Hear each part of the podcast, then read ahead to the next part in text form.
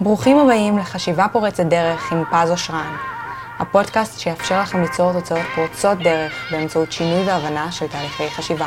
היום בתוכנית נדבר על התמדה, איך לקחת הרגל או פעולה ולהתמיד בה, מהם תהליכי החשיבה שגורמים לאנשים להרים ידיים, ומהם תהליכי החשיבה שיעזרו לכם לשמר את ההרגל לאורך זמן. כיצד תוכלו להיות חזקים יותר אל מול האתגרים בדרך, וכיצד תוכלו להתמודד איתם מראש. על כל זה ועוד נדבר היום בתוכנית. תישארו איתנו.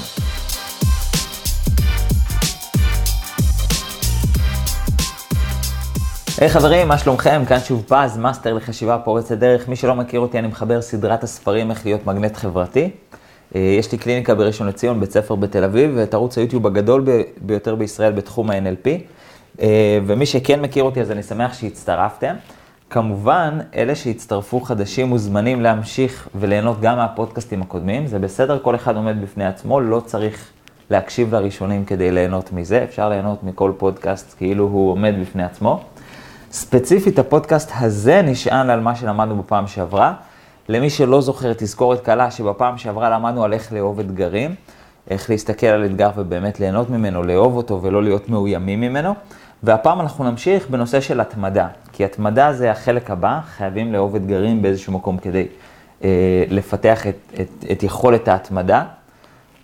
לכן הפודקאסט הספציפי הזה כן נשען על הפודקאסט הקודם, אבל באופן כללי זה לא ככה. למה התמדה כל כך חשובה אה, וכל כך קריטית ואפילו גם מאתגרת? כי בואו נודה, לעשות משהו פעם אחת זה לא בעיה. זאת אומרת, אם אני אגיד לכם, תכתבו לי פסקה אחת מחר בבוקר, בסדר. או מחר, תרו, מחר רק ספציפית תקומו מוקדם, או תצאו לרוץ מספר קילומטרים, בסדר, אפשר לעמוד בזה. אבל כשאתה מבקש ממני את זה כל יום, או כל שבוע, או כמה פעמים בשבוע, זה כבר מתחיל להיות אתגר. לכתוב פסקה זה לא בעיה, לכתוב ספר זה כבר מתחיל להיות אתגר. וגם בעולם העסקים מדברים על זה הרבה, לצורך העניין אם מישהו אה, רוצה ללמד משהו ולפתוח כיתה פעם ראשונה, זה אולי לא יהיה בעיה, כי הוא מכיר אנשים ויש מתעניינים ויכול... אבל אם הוא ירצה לפתוח כיתה באופן תדיר, זה כבר יתחיל להיות האתגר. ובאמת כל הנושא של דברים שהם קבועים, כל הנושא של התמדה, זה אתגר בפני עצמו שעליו אנחנו נתעסק היום. אנחנו נדבר איך להתמיד, איך לפתח את שריר ההתמדה, את יכולת ההתמדה, כי זה באמת יכולת לכל דבר. ויש אנשים כאלה שהם מצוינים בלהתחיל, לסיים, להתחיל, לסיים, והפוך, להתחיל, לא לסיים, להתחיל, לא לסיים, להתחיל, לא לסיים. והאידיאל זה שיהיה לנו בחירה. אני לא בעד שאם אנחנו נתחיל, אנחנו נהיה חייבים לסיים, כי לפעמים יש דברים שהם מיצינו אותם, אנחנו לא באמת אה, רוצים להגיע עד הסוף. סתם אני אתן לכם דוגמה. אה, יש אנשים שהתחילו תואר וגילו במהלך התואר שזה לא הנושא שלהם, שזה לא העניין שלהם, זה לא מעניין אותם, הם לא יעסקו בזה, הם לא ירצו לעסוק בזה, ואם הם יעסקו בזה, הם כנראה יסבלו אה, בקריירה שלהם. זה בסדר לא לסיים, לא צריך, אה, אדם לא צריך אה, להכריח את עצמו או לענות את עצמו. כמובן גם זה משנה מתי אתה, אם אתה מבחן אחד מתואר, אז בסדר, אפשר לבלוע את הצפרדע, אבל אם אתה מגלה את זה אחרי חצי שנה של התואר, אז בהחלט זה בסדר לא לסיים. מנגד, יש אנשים שהם קבוע לא מסיימים כלום, ואז מתחילה בעיה. תחשבו, לפעמים אנשים שבאמת רוצים להתמיד במשהו, רוצים להתמיד בהרגל מסוים, ביכולת מסוימת, ב... רוצים ללמוד גיטרה ורוצים באמת להיות טובים בזה. אז שם הנושא ההתמדה הוא, הוא באמת קריטי, והאידיאל שיהיה לנו את היכולת. אני לא בעד אף קיצוניות. זאת אומרת, אני לא בעד שאדם יהיה חייב לסיים וחייב להתמיד כי הוא התחיל. לא. לפעמים נכון לעשות שינוי ולהגיד תודה, הספיק לי עד כאן. ואני לא בעד שאדם יפסיק באופן קבוע, במיוחד בהרגלים שהוא רוצה להתמיד, אני בעד שתהיה לנו את הבחירה, שאם נרצה להתמיד, נדע איך לעשות את זה. ולכן בפודקאסט הזה אנחנו נתעסק בנושא של התמדה. איך אפשר לקחת הרגל, או משהו שאנחנו עושים אותו בפעם אחת, ולהתמיד בו, להפוך אותו למשהו קבוע, שאנחנו נוכל לעשות אותו אפילו שנים. תחשבו על זה, באמת אני מעריץ אנשים שלוקחים הרגל ויש להם אותו באופן קבוע, ובת הזוג שלי היא קמה כל יום ב-6-7 בבוקר ויוצאת לרוץ, וכבר אה, לא יודע כמה שנים היא עושה את זה, ויוצאת לרוץ איזה 10 קילומטר, 7 קילומטר, 12 קילומטר, מרחקים כאלה. זה בהחלט אה, מרשים לראות דברים כאלה, וכל אחד בנושא הזה, היא מסתכלת עליי אותו דבר, איך אני כל לילה יושב וכותב ספר, וכל לילה כותב לפחות איזושהי פסקה אחת, אה, או, או לומד איזשהו משהו, זאת אומרת, יש את ההרגלים שלפעמים נחמד להתמיד בהם, וזה באמת כיף, ולפעמים אפילו גם מעורר השראה, לפגוש אנשים שמצליחים להתמיד באיזשהו הרגל שחשוב להם להתמיד בו, אמ, ו- ולהתמיד בו באמת באופן קבוע. וזה באמת מעורר השראה, ואני בטוח שלכל אחד מכם יש הרגל שהוא היה רוצה להתמיד בו, לפחות אחד. שהוא אומר, הייתי רוצה לעשות את זה לא רק ליום, לשבוע, לחודש, אלא חודשים, ואולי אפילו שנים. כל אחד יש לו לפחות הרגל כזה, אז אנחנו נדבר איך אפשר להביא את עצמנו למצב שאנחנו באמת מתמידים בזה. יש לנו בעצם חמישה דרכים. Uh, כמובן, כהרגלי, מי שמכיר אותי, נספיק, עד כמה שיותיר לנו הזמן, אנחנו נעמיק בכל אחד מהם, ובואו ניכנס ישר לעניינים. הדבר הראשון, אחד החשוב, אחד הדברים החשובים, באמת מרכיב מאוד חשוב בנושא של התמדה, זה מוטיבציה. ויש אנשים חושבי, שחושבים שמוטיבציה זה משהו שיש להם או משהו שאין להם, וזה טעות. מוטיבציה זה משהו שאנחנו מייצר, מייצרים במוח בתהליך אקטיבי. זאת אומרת, אנחנו ממש עושים איזה שהן פעולות, עוד מעט נדבר איזה פעולות, אבל אנחנו ממש עושים פעולות כדי לייצר מוטיבציה. יש אנשים שבאים ואומרים, פז, אין לי מוטיבציה. וזה נשמע כאילו הם מחכים שמישהו יגיש להם, שלום, יש לי משלוח של מוטיבציה, אה, זה אליך. כאילו אף אחד לא יגיש לכם מוטיבציה, והמוטיבציה לא תנחת משמיים, אלא מוטיבציה אנחנו יוצרים בתהליך אקטיבי במוח, ואנחנו נדבר עוד מעט מה עושים, אבל חשוב לזכור שאנחנו חייבים להתחמש בהרבה מאוד מוטיבציה כדי להתמיד במשהו. ואין ספק שכשאנחנו מגיעים או רוצים להתמיד במשהו, אז יש אתגרים. אז פתאום לא בא לנו, ופתאום אה, זה לא מתאים לנו, ופ... יש כל מיני אתגרים, ופתאום קורים לנו, וזה לא מסתדר, ואין לנו כוח, ומיליון תירוצים שאני בטוח שאתם מכירים מאוד מאוד טוב. כל אחד מכיר לפחות תירוץ אחד. ובדיוק ברגע הזה, למעשה, כדי להצליח להתמיד, אנחנו צריכים שרמת המוטיבציה שלנו תהיה יותר גדולה מרמת הקושי. זאת אומרת, אם אנחנו מצליחים להתחמש ביותר מוטיבציה מאשר קושי, אנחנו כבר בדרך הנכונה להתמדה, ולכן אנחנו באמת רוצים לעודד את עצמנו או ליצור מצב של מוטיבציה. חשוב לזכור שמוטיבציה זה מה אתם מרגישים פיזית בגוף. אדם יכול להרגיש מוטיבציה. כן, זה יכול להיות לפעולות קטנות. אתם הולכים ברחוב, רואים שטר של 50 שקל, סביר להניח שאתם תתכופפו ותיקחו אותו, כן? יש מוטיבציה לעשות את זה. לפעמים אתם יושבים בסלון והשלט קצת רחוק, או השלט של המזגן קצת רחוק, ויש פחות מוטיבציה, כי 50 שקל מניע אותנו קצת יותר מאשר השלט של המזגן או כל דבר כזה או אחר. ו, ולמעשה אפשר ליצור מוטיבציה. אנחנו רוצים בממש צורה מכוונת ליצור לנו עוד מוטיבציה בשביל אה, אותו הרגל. אז איך בעצם אנחנו עושים את זה? שלב ראשון, אנחנו רוצים ממש לגרות את עצמנו על התוצאה. זה כמו בצורה מטאפורית, אתם מכירים את זה? שמישהו מגרה אתכם על אוכל ואומר, תקשיב, בישלתי משהו, חבל לך על הזמן, תבשיל כזה, עם תוספת כזה, קצת אבוקדו למעלה, ו... ואתם מתחילים לפתח ריר רק מלשמוע את התיאור הזה.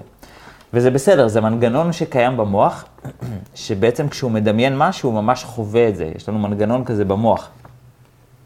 בגלל זה גם, אה, כשאדם יכול לדמיין גם דברים חיוביים, גם דברים שליליים, הוא ממש יכול להרגיש את זה בגוף. יש אנשים שמדמיינים משפטים שהם שמעו שהכעיסו אותם, ולהרגיש באותו רגע כעס בגוף, כאילו עכשיו אמרו להם את זה. ואדם יכול לדמיין גם דברים חיוביים, להיזכר בזה ולחייך ולהתמוגג. אז למעשה יש לנו את היכולת הזאת, ובגלל זה זה גם עובד. כשאנחנו מדמיינים משהו, אז, אז ממש הגוף שלנו מפתח את ההכנה לזה. אם הגוף מדמיין מאכל, הוא ממש מתחיל אפילו לייצר ריר או להגיב בהתאם לאותו מאכל שמגרים אותנו לזה.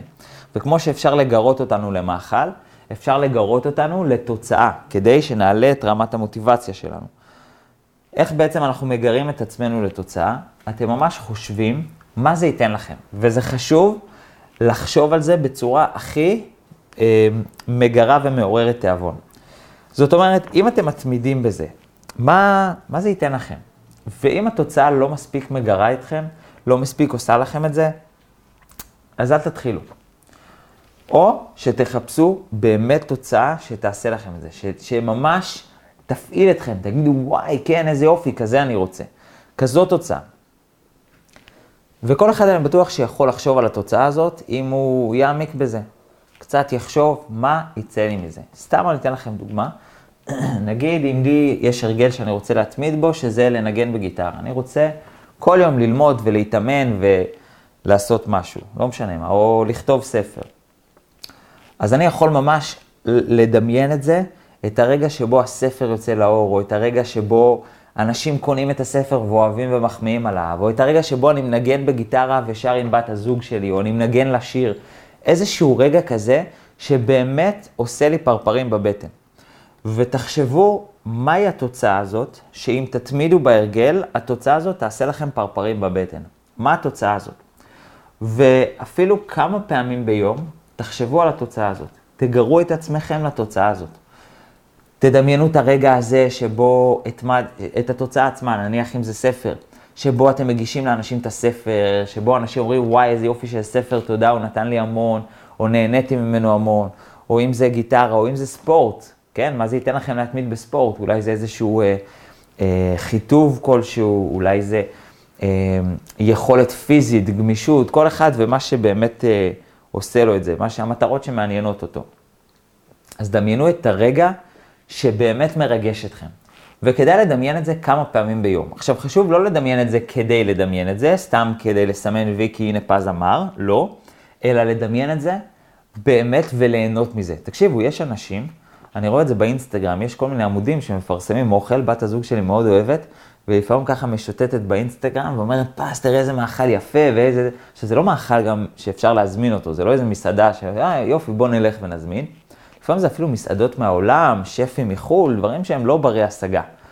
ועדיין היא נהנית לראות ולהתגרות מזה. יש איזשהו משהו כיף בזה, אפשר להבין את זה, יש משהו כיף בלעורר לעצמנו את התיאבון למשהו ש... שיכול להסב לנו הנאה, גם אם אין לנו את היכולת להשיג את זה, אפילו ברמה הזאת. מן הסתם, על אחת כמה וכמה, במטרה שהיא ברת השגה, כל מה שזה דורש זה התמדה. אז על אחת כמה וכמה, איזה כיף זה לגרות את עצמנו בזה, ולדעת, יואו, איזה כיף יהיה כשנגיע לשם. וחשוב לעשות את זה כמה פעמים ביום. לא לדמיין כדי לדמיין, אלא לדמיין ובאמת להרגיש את ההתלהבות.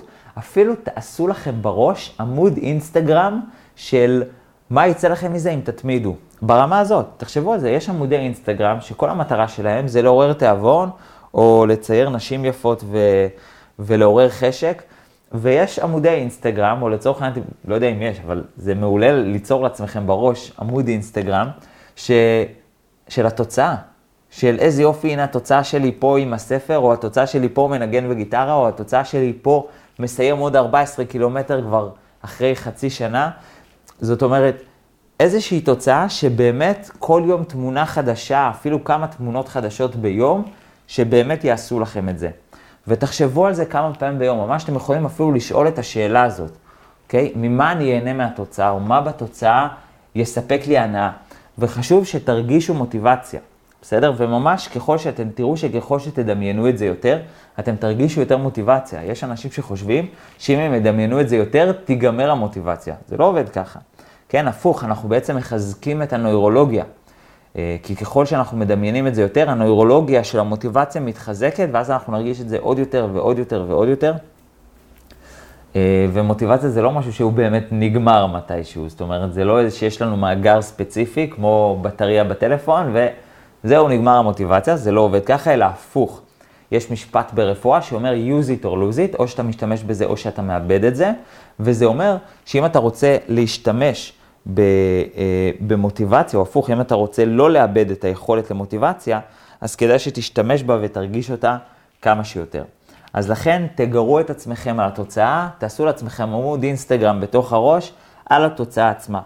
שתיים, עוד דרך טובה, זה ללמוד את התחום, או את התוצאה, או את מה שאתם רוצים להיכנס אליו, ובעיקר מאנשים שאימצו את ההרגל. היה ניסוי מאוד מעניין שעשו, שלקחו אנשים עם פחד גבהים, ושמו אותם בחברת אנשים שאוהבים אקסטרים. לא שאמרו להם לדבר עם משהו, לא שאמרו להם ללכת, אבל פשוט שמו אותם בחברת אנשים שאוהבים ספורט אתגרי.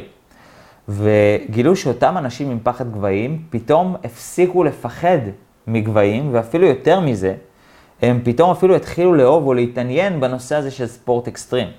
ובגלל זה גם מאוד חשוב מי האנשים שאנחנו מסתובבים איתם או לומדים מהם.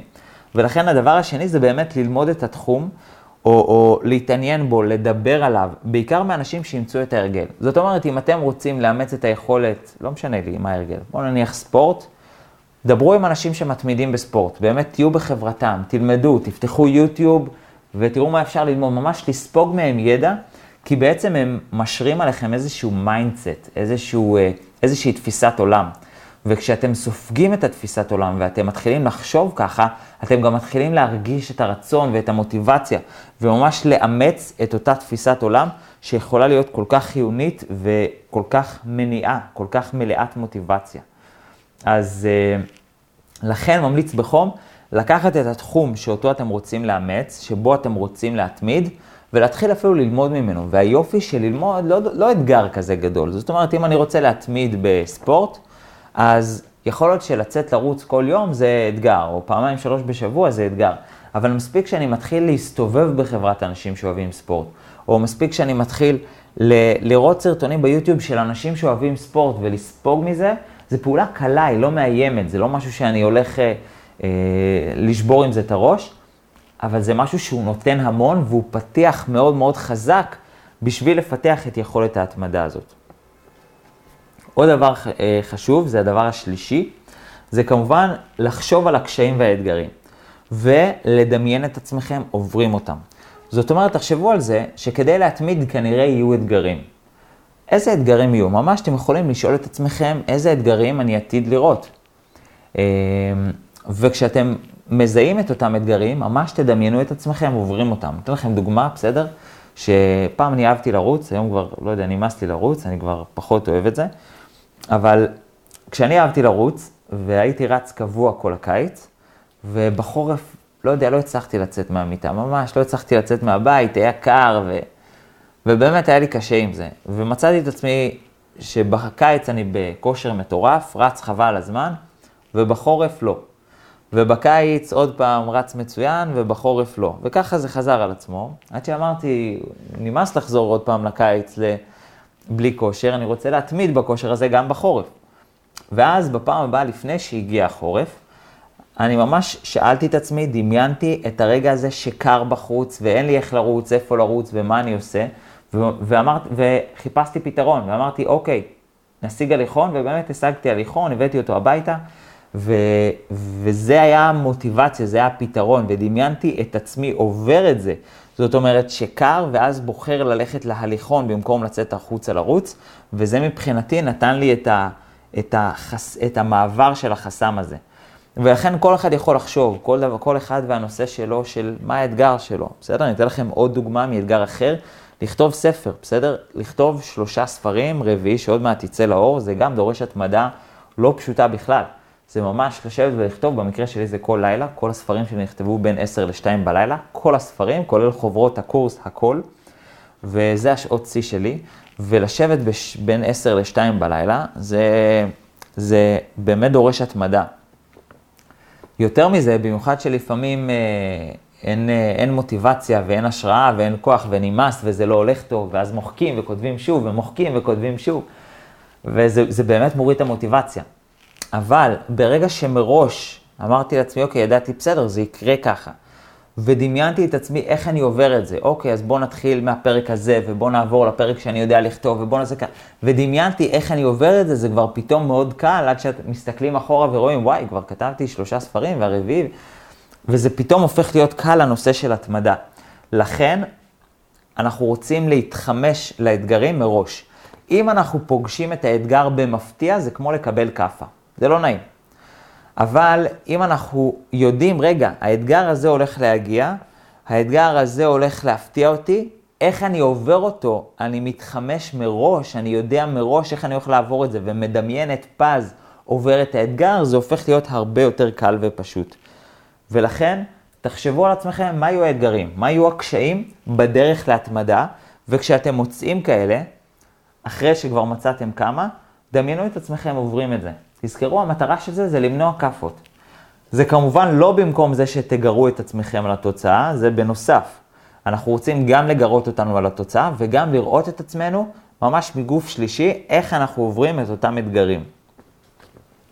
ארבע, דבר רביעי, זה גם לפרגן לעצמכם אחרי כל הצלחה וגם אחרי כל ניסיון. הפרגון העצמי הזה זה גם משהו שיוצר מוטיבציה ונותן לנו להתמיד. אחד, אחת הבעיות הקשות זה שאנשים מקטינים כל הצלחה שלהם וכל התקדמות שלהם. ואוף, לא קמתי היום, או אני אתן לכם דוגמה להתמדה אה, מאוד נפוצה, אנשים שרוצים להתמיד בתזונה. וזה לא פשוט להתמיד בתזונה, זה כל יום, כל היום. ומה שקורה כשאנשים התמידו יום אחד, ביום הראשון בתזונה, אז הם לוקחים את זה בסדר, יופי, יש לי יום אחד, עשיתי יום אחד, אבל יש לי עוד מלא ימים שאני צריך לעמוד בהם. אבל פעם אחת הם נפלו, זה, זה דרמטיזציה. זה יואו, הלכה לי הדיאטה, איזה באסה, איך הכל נהרס לי. ויש איזשהו חוסר שוויון בין איך שאנשים מגיבים להצלחות, לאיך שאנשים מגיבים כישלונות. והדבר הזה הוא בעייתי לחלוטין. הוא מוריד מוטיבציה, הוא מונע מאיתנו להתמיד, והוא, תחשבו על זה, כשלוקחים יותר קשה את הקשיים מאשר את ההצלחות, זה נותן להרגיש שהדבר הזה הוא יותר קשה מקל. ולכן אנחנו רוצים לפרגן לעצמנו לכל הצלחה שאנחנו עושים. כל התקדמות שאנחנו עושים, כל אה, פעולה קטנה שאפשר להגיד עליה כל הכבוד, אפילו כל ניסיון, אפילו אם לא הצלחתי, בסדר? לצורך העניין, ישבתי מול המחשב, ניסיתי לכתוב ולא הצלחתי. כתבתי משפט, הבנתי שזה לא עובד לי, כתבתי שטויות שאני כנראה אמחק. עצם הניסיון לפרגן לעצמי. וכל הכבוד, ובאמת מגיע לכם לפרגן לעצמכם, וחשוב שתפרגנו לעצמכם. לא סתם בשביל היופי. לא בשביל לסמן וי, הנה, פרגנתי לעצמי, אלא באמת לפרגן מהלב, מאהבה. כאילו זה הבן שלכם שעשה משהו, שאומר, אבא, אתה יודע, התחלתי לכתוב ספר, זה לא ממש הלך לי, לא זה, אבל ישבתי וכתבתי ספר, ואתם אומרים לו, וואי, כל הכבוד, איזה יופי, כזה. ממש לפרגן לעצמכם על כל הצלחה וכל ניסיון. וכדי שבאמת תרגישו את הפרגון, ולא סתם תגידו, יופי, כל הכבוד. אם תגידו את זה עם ציניות, זה יותר יזיק מאשר יועיל.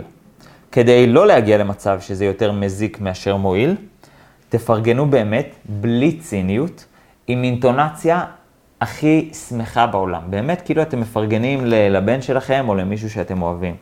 אז באמת אפשר אפילו ממש לחגוג את זה. אני זוכר, אגב, אני בהצלחות הראשונות שלי, לצורך העניין קורסים ראשונים כאלה, ממש יצאתי לחגוג כל uh, קורס כזה שפתחתי, למרות שזו עבודה שלי, אתם יודעים, זה לא איזה משהו.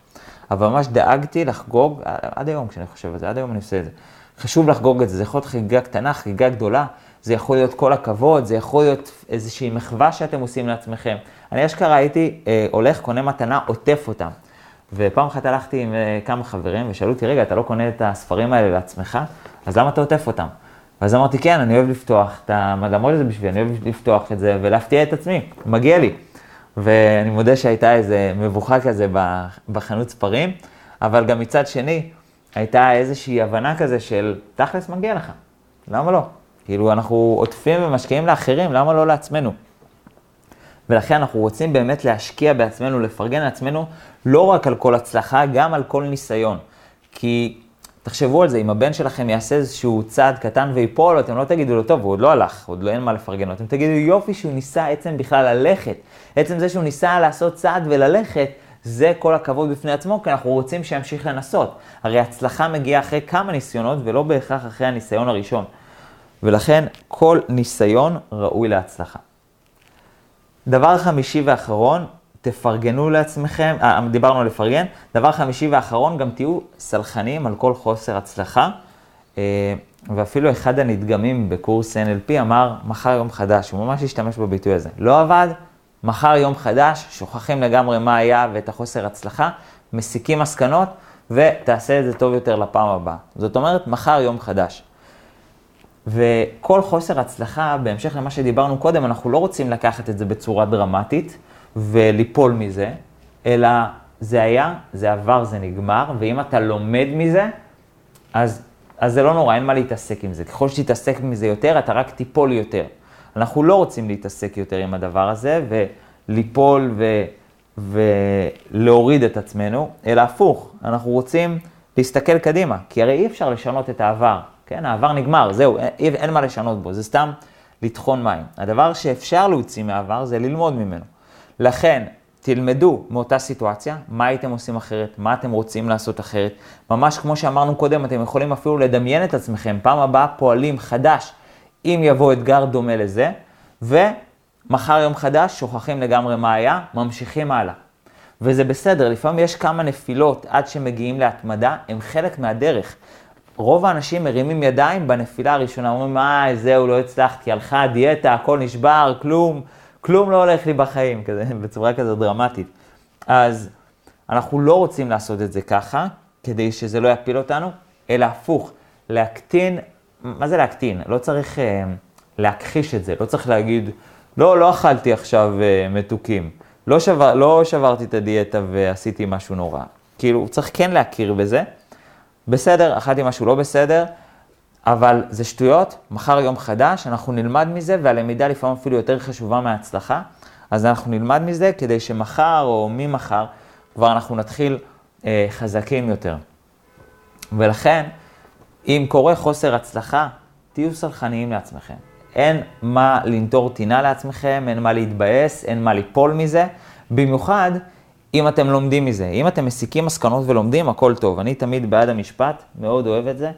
אה, אני טיפוס שעושה המון טעויות בחיים שלו, וזה אחד הדברים שאני הכי אוהב אצלי. ולמעשה אחת הטעויות הגדולות שעשיתי בחיים זה שלא עשיתי מספיק טעויות. אה, אני יכול לעשות פודקאסט שלם על טעויות שעשיתי, ולמרות שעשיתי הרבה טעויות בחיים, דאגתי לא לעשות פעמיים את אותה טעות.